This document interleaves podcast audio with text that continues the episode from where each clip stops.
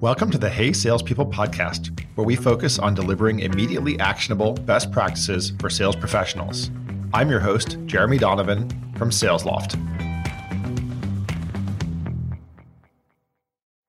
Hey salespeople, today it is my great pleasure to have Jack Weber on the show. Welcome, Jack. Jeremy, it's a pleasure to be here. Also have my trusty co-host, Amanda Georgieff. Welcome, Mandy. Hi, Jeremy. I've introduced Mandy many times before. She's one of our enterprise sales leaders. Jack is the Senior Vice President of Sales at RealPage, and they are a global provider of software and data analytics to the real estate industry. We're going to talk about a lot of things, in particular, how reps should leverage the executive leaders as executive sponsors on deals as one of the things. And then we'll talk a lot about mentorship too. But Jack, tell us something a little interesting about your philosophy and your background. Certainly I will. I would say that uh, from a philosophy standpoint, if I were to be hopeful in how people would look at me or how I like to self-describe myself, that would certainly be something in and around servitude leadership. That's something that uh, I believe soundly in. So I spent the first fifteen years of my career primarily in advertising and marketing sales. Uh, and those were in consumer-driven uh, website businesses. And about six and a half years ago, I made the transition because I was super interested and keen to, you know, continue to expand my skill set and transition over into SaaS. And that was how I found RealPage. And I've been on this journey of uh, really diving deeper into the real estate industry and transitioning much more of my skill set that I think was very applicable in transactional selling, inside selling, the early days of, you know, what we like to call uh, high velocity selling, sales specialization, which didn't have all those cool buzzwords and terminology back then. But to be able to apply that in now in an environment of SaaS, that seems like something that's awfully clever and new to this whole segment is something that uh, that I enjoy doing. Yeah, you, when you mentioned servant leadership, I was just having a conversation with somebody yesterday, and he's a brand new sales leader, and he works in a family company, so kind of got a very senior position, deservedly so, at a young age. But he knows he needs to learn; like he's not going into it blindly. And we were talking about servant leadership, and and he was under the impression that like servant leaders obviously care deeply about others, but he was really having trouble challenging his team. So, w- what do you say to servant leaders who feel that servant leadership is like all love and no challenge? The most important thing is that you have a genuine, genuine care and passion for the individual. Like that's got to be real for you. If you're trying or pretending to that be something that is an important component to how you work with and develop people, that will come through. So, you know, for me, I've just figured out, you know, a way because of those gifts being sort of bestowed to me early on in my career where I am genuinely interested in watching that person that I'm working with develop, achieve and aspire and become something that they've sort of outlined or, you know, were aspirationally thinking about for themselves, even if it went back to the interview process that I had with them. And that being said, I think servitude leadership is got to be balanced like all things for, you know, effective uh, executive leaders. And that is sort of on this balance beam of the difference between leadership and management. And you can definitely tilt, you know, to this concept and this idea of servitude, but you also have to be able to strike a good balance on all things that are management related and expectation driven. And I think if you set extremely high expectations for yourself, then that will convey into the care and the passion that you have for the individual that you're working with. And the end goal of that will be a collection of those two things where they know you care. And because of that care that you've invested in them and the time that you've taken with them, they don't want to let you down. And holding people, I think, highly accountable and having high expectations for the folks that you choose to invest and spend your time to all sort of comes together and has a payoff for all individuals. Jack, I, I think about it also sort of akin to objection handling in sales, right? If I'm truly as a seller invested in my prospects' outcomes and their success, then they're telling me whatever this objection is, it's not my job to handle it. Like it's actually my job to help them solve it. And I think about if I truly envision myself as like physically sitting on the same side of the table as my prospect and they're telling me, I don't see how, you know, your product or solution can solve this problem for me. Here's a gap I'm having. You know, if you're having that authentic conversation about getting to the right outcome for your prospect, sometimes that involves tough conversations. And I, I relate a lot of that to the experiences I have now managing sellers, which is we're on the same team. We are physically sitting on the same side of the table and we're both working towards the same outcome. And it's just my job to help that person solve that problem. Yeah, I think, uh, you know, whether we call it, you know, tough talk or holding people accountable, like this is part of the learning process. And these are teachable moments. It strikes a chord from just personal experiences. And uh, I will say, you know, I think back to the folks who had invested and taken the time to help develop me along my professional journey. As sales folks, we're usually and typically pretty ego-driven, and we love to be rewarded, and we love to hear all of the good things that we're doing. We love sales leaderboards. We love sales contests, annual achiever programs. Like that's kind of the, the gas that fuels the tank, if you will. But for those folks whom I still endear today as sort of mentors, it was in those moments where I felt I had fallen short or that I had disappointed them that were the real teaching moments for me. And it was that kind of impact for the person who I viewed as sort of this servitude leader that when I didn't hold up my end of the bargain, I felt like I owed them something. The last thing I wanted to do was let down. And when I did, I had just a burning passion to make sure I was writing whatever that was and coming out on the other side of that. We're going to get to those people who have had a tremendous impact on you and what it was about them and what did you learn from them. Before we do that, I do want to spend a little bit of time on this topic of executive sponsorship. I think there's at least two pieces to this. One is when should reps pull execs in for alignment? And then the other thing is what's the duty of the leader in that relationship? So let's start with the first thing. When do you want your reps to bring you in for executive alignment? Ideally, and uh, this is going to be unique to me, I don't have a specific vertical and a specific team trying to achieve a specific market. And I have three or four different sales teams doing three or four different things. I've got enterprise level sellers. I've got high velocity inside sales reps. I've got teams in Manila that are doing lead qualification at the very top of the funnel. Uh, but I would say, you know, to, to answer the question, it's probably most applicable when I think about my quota carrying A Rs, maybe in my S M B division and in my enterprise divisions. And for me, just based on where I can bring value and how engaged I can be with the multitude of deals that we've got running in, I'm typically trying to, I'm, I'm hoping to be brought in on our most critical and most strategic deals. Uh, my reps will typically bring me in when we are reviewing pipeline and we are looking at sort of our strategic plan and those accounts that fall into a strategic sort of win-loss on the year. And throughout the course of the year, that's probably twenty deals for me. And that's at the level that I'm at. You know, I've got frontline managers, you know, who are going to be involved in those deals, you know, hundreds of them. Um, so I think it's really, it's at what level of executive sponsorship we're trying to identify here. But for me individually, given the level of responsibility and the breadth of it, that's about where I have to be careful of protecting my time and ensuring that I am not overextending and detracting the deal from moving forward by not having enough insights into what's going to move the deal forward. What about for you, Mandy? When do you call in, you know, reinforcements? Because now you're called in, I guess, as reinforcements. But when do you pull in, uh, you know, our our C P O or our our C R O or our, or our C E O? Like, when do you kind of support your reps in getting those resources pulled into deals? It's a great question because I, I, I transitioned this year where I'm now leading a team of folks that used to be my peers. Um, and I was a, a, a high performer. And so I had to be very intentional about when I get involved, making sure I don't just become like super rep, right? Like making sure I don't jump in and try to take over the deal myself. I have to be very thoughtful in preparation with my rep about, with the reps that I'm managing now, like what role do you want me to play on this call? And like, what is my reason to be here? And who am I? Am I aligned with someone? Am I delivering a particular message? I don't just want to get on and sit on the screen and be a face. Like I should have some sort of specific role. I think a lot about timing, right? I kind of want to be brought in early and then maybe absent a little bit and then come back in towards the end in order to make some impact. Frontline manager, right? I do, and then I think a lot about where do I bring in our C R O. Um, and also let's make sure we don't uh, become overconfident in exec alignment. Let's make sure that we have built such a strong case as a seller that we are, you know, spider webbing this account, right? That we have ins and we are creating value with multiple stakeholders and we are not over-reliant on an exec leader to exec leader moment to seal the deal for us. Like it's it's our responsibility as a seller to make that one part of the process. Yeah, yeah. To double click on it, I'm a, obviously a process propeller head at the at this point in my life. I didn't used to be, which is uh, was always propeller headed, just not process headed. But let's let's take a let's break this down process wise to, to kind of pre, during, and post.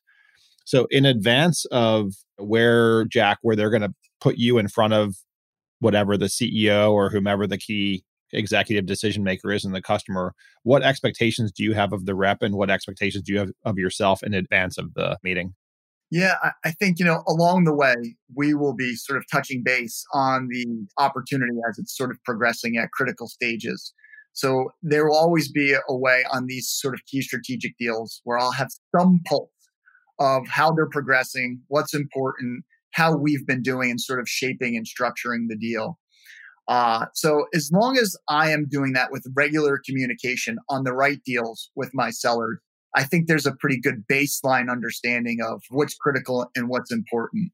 You know, that being said, there should be a very purposeful and a very specific strategic pre-plan on how and when some of the things that Amanda had mentioned that you as an executive sponsor or senior leader are going to come in and add value to the situation and not find yourself in sort of superhero clothes where your rep is relying on, now that I've got Jack or Amanda on the call, like I'm, I just got to let this thing happen and, and and magic will occur. Sometimes I know certainly uh, that Amanda's been through, we'll do those things and it's kind of fun, it's rewarding, but that's not the repeatable process nor the habits that I think you want to create amongst your sales team to be so reliant on you to come in and, and help and afford them to do that. Moving from the the sort of pre to the during, what does it look like during those meetings? Do you want the rep to be there? Is it just you and the fellow executive? Is there an agenda? Just give us a little bit, and, and you know, Mandy, feel free to jump in too, like a little bit of perspective on how those exec to exec meetings go. Certainly, I want the rep to be there, right? I want the rep to be uh, viewed upon with a level of equal business stature. I want to ensure that they are quarterbacking and commanding the deal, and that they have that sort of credibility. And uh, it would be critical for me to ensure, you know, that they're there, unless there's sort of some pre-existing relationship. You know, in a lot of these scenarios I've worked with or I've bumped into or I've been on panels or I've been at trade shows with these folks. So there's different angles and there's different avenues with which you get to that setting. But a typical and standard sort of deal progression, I think it's unequivocal that the rep should be there. The rep should be controlling the conversation. Absolutely an agenda. Right. And I need to review and see the agenda in advance. And um, those things I think are just table stakes that uh, would, would be a part of sort of pulling in the exec. And typically in most of the scenarios where, where I find myself today, and again, product and industry is going to drive this, it's not usually one-to-one. It's never usually me and the C F O or me and the C E O. It's an executive team and a couple of us sellers on the other side. So it's broader than just uh, Jack coming in and talking with the C F O, the C O O, or the C E O, and uh, trying to progress that thing forward. It's a full, typically, C and executive level conversation where you need to be kind of cognizant of the different personas and the different things that are important to each of those different individuals and what they're reviewing as a part of this deal evaluation. There's an impression that you stay away from the technical weeds during those types of meetings. I'm curious how often things get technical. That's going to be on the leader, you know, on the executive who's who's being brought in, and they have to know where their skill set and where their level of expertise is. If I know that there's a technical conversation that's starting to take place because there's a C T O or a C I O on the phone, and it's outside my boundaries, then I am by all means not going to pretend or portray myself as somebody who has the answers. What I appreciate and what I highly value is trust, honesty, and transparency. And I think those sort of core values in those messages and how you're communicating them will play really well in the trust build part of the relationship, which is happening at every selling moment as well. And if there's a more technical conversation that needs to take place, then I will let them know that there is a person that's better equipped to have that conversation. And I will facilitate bringing that person to get those questions answered. Jack, how did you make this transition as a leader? This year, you've transitioned to a part of the business where you're not as comfortable. I, I think about that mm-hmm. for myself as a leader, where I'm leading a team that sells a platform that I'm super comfortable with. And I wonder, what would you tell me if I were transitioning in to go lead a team where I don't know the product or the customer or the persona as well? Like, I guess the, the phrase Kyle, our C E O, says, like, how do you learn at a rate faster than your own experience? Yeah, yeah, that's a great question. I was excited for the opportunity to learn new things, take on a new challenge. It's something that's real, sort of get my mindset right about going from not even understanding the ninety different products that comprise the platform to I could demo the platform. First and foremost, it was me just getting back to a point where I could be comfortable being uncomfortable and recognizing that's okay. That's okay, right? This was the transition that I was going through and the learning that was going to be a part of this new experience and process. So sort of three things. Blue collar work ethic. You'll always hear me talk about that. Whether it's me or skill sets that I'm looking for when I'm trying to hire people, I'm looking for folks who wake up in the morning with a level of intrinsic motivation that they're always going to be driven to sort of do the things that don't cost anything, that aren't skill-based. And this year I've had to grind very, very hard because I was trying to shorten a learning curve that I knew could be complex and would be long. And while I'm not there, I've come light years in the last ten months or eleven months in this role about my understanding. And the, the reward of that journey is all your previous experiences and all the other places you've plugged in value. Now these aha moments, these light bulbs start going off about how you can do that again in this new segment. And that's so rewarding to be able to identify and find them out. The other one is that I just had to, you have to continue to be an adult learner. I did go to college for six years, Mandy, as you know, right? And I don't understand why anybody would want to do it for less. Now I have to compartmentalize time to spend learning my new product portfolio and learn a new vertical and segment and learn a different way with which my own internal company operates inside of that segment. You know, you get to a point where you're either willing to continue to learn and put the hard work in to do that, or you're not, but you can't fake it. Like if I, if I wasn't doing that this year and genuinely trying to learn new things, I'd have been exposed. And uh, quite frankly, I just couldn't live with myself if that was the case. I need to feel comfortable that, you know, I've got credibility with the people that I'm leading. And uh, this year, I've tried to get to the very front line of just leading by example in the learning of uh, our company, this particular segment, the products and that you know comprise this portfolio or consist in this portfolio. And that was that's kind of how I've done it. It was scary. My managers, you know, all are, are running at a, a pace faster than me, and they they understand how to navigate things. And you know, it was a little bit unnerving. You have to stay, I think, patient and committed to uh, the things that have gotten you to the position that you're in and know that those skill sets will play and uh, just stay diligent towards using that as fuel for the fire that, you know, it gets you to a point to this, I think, as Kyle said, this rapid assimilation of information. Just for completeness, uh, since we were asking about pre, during, and post of the executive alignment, and then we'll talk about mentorship, maybe one nugget on expectations that you have of yourself or of your reps following an exec alignment meeting. Immediately thereafter, a download, uh, you know, sort of a reconciliation where everybody's, you know, now making sure that we are aligned. We've downloaded on what just happened. You know, there's an opportunity for teachable and learning moments. There's an opportunity while it's fresh in everybody's mindset to think about next steps. So I got off of a call this morning, early this morning. And while I had to, you know, immediately sort of get through what just happened in those two and a half hours, my duty and responsibility was to ensure that unwaveringly we had a progressive next steps and actions that we were going to continue to take to follow through on this deal and this opportunity. So for me, immediately after any of these calls that I'm on, as soon as the execs from you know said company have exited, I'm immediately downloading with the team that's been a part of that. What did we do well? Where did we struggle? What are our next action steps? How do we ensure that we keep ourselves in a leadership position here? And those are those are the moments, you know, that I think, you know, are are rewarding and fulfilling and become teachable moments, either for you or for the teams that you lead.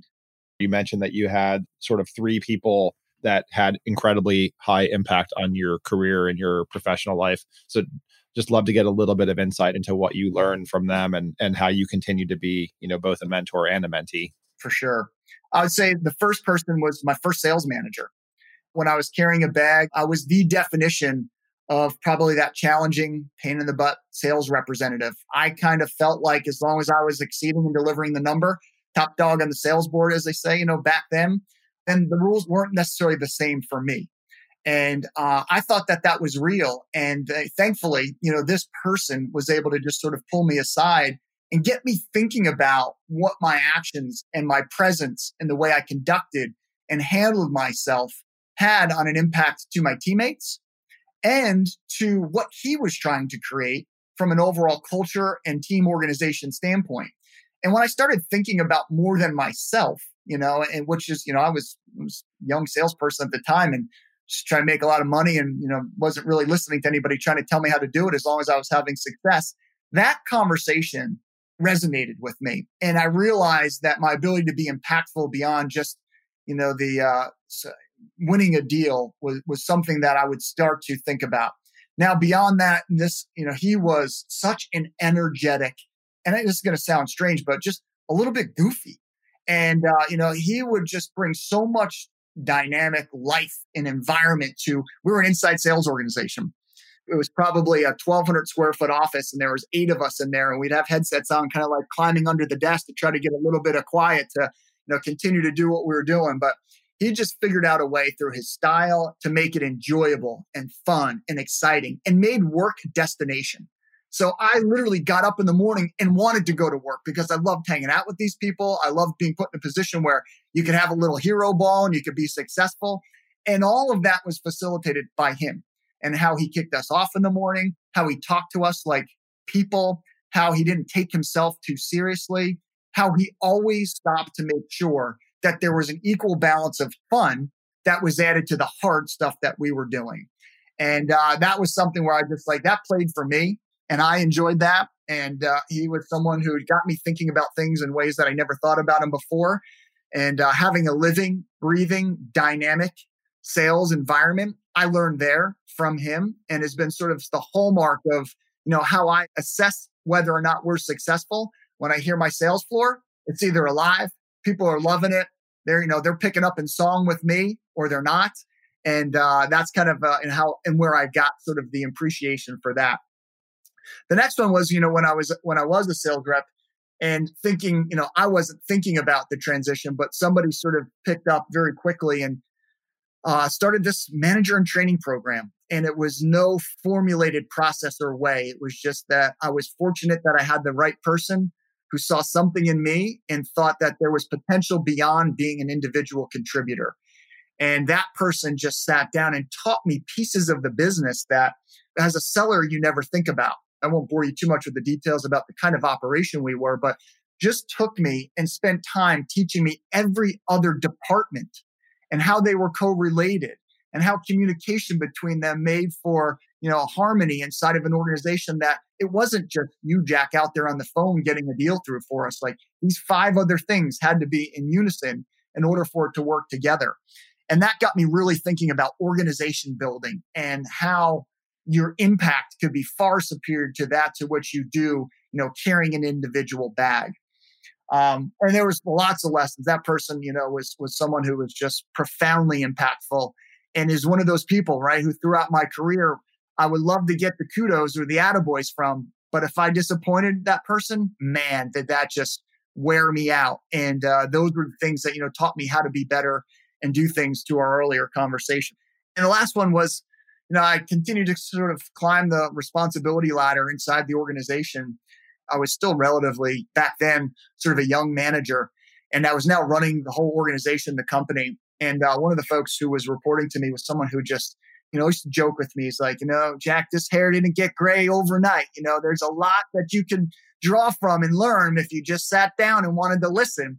And at the time, you know, I was caught between this sort of like rise professionally, where Uh, some of my habits from my early sales days started to creep back in, where I thought, I know what I'm doing. I'm on this journey. I'm building an organization.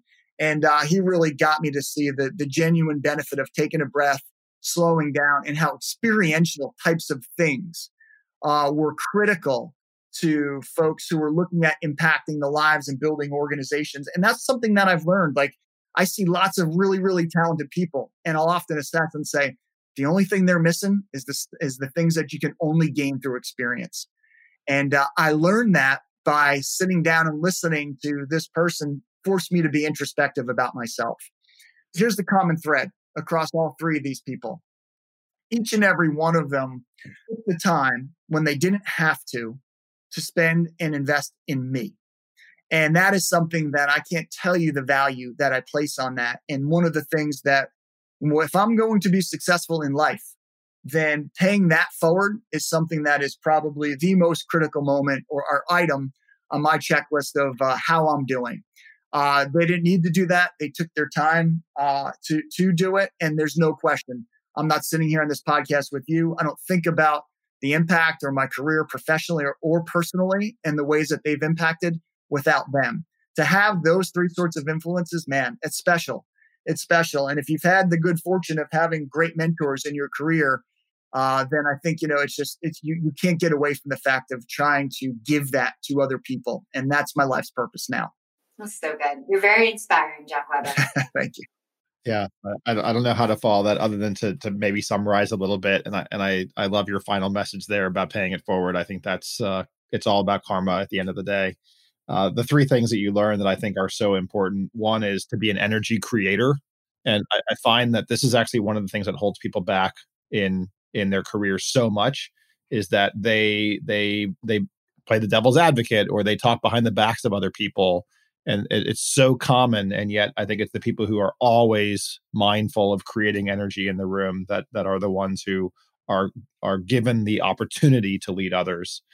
Uh, the second thing that I, I thought I, I completely agree with is is that broadening of the perspective towards that internal cross-departmental collaboration.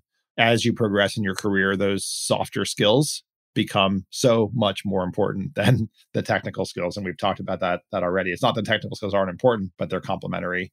And then, yeah, the last thing is, is to seek the wisdom of experience. Even if those people are are reporting to you, right? Like they have experience. Don't don't think that you're that you know more than they do just because you you're in a higher position of authority in the company. That those people offer incredible value. You didn't say it, Jack, but one of the things I've observed about you, like you you're someone who creates so much positivity and enthusiasm and excitement. And, and sometimes I think folks dismiss positivity, but it's something that is, is super meaningful to me too, as a seller and as a sales leader, is to be part of a really positive sales culture.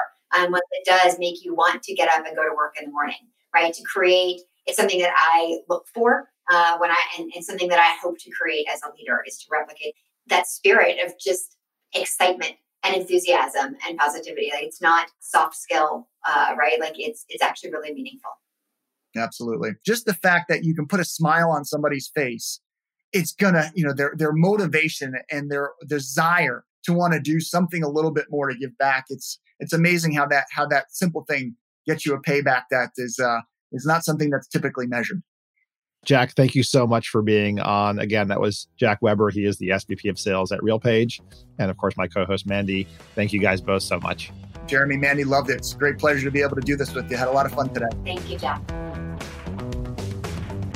Hey, Salespeople is a production made in partnership with Frequency Media. I'm your host, Jeremy Donovan.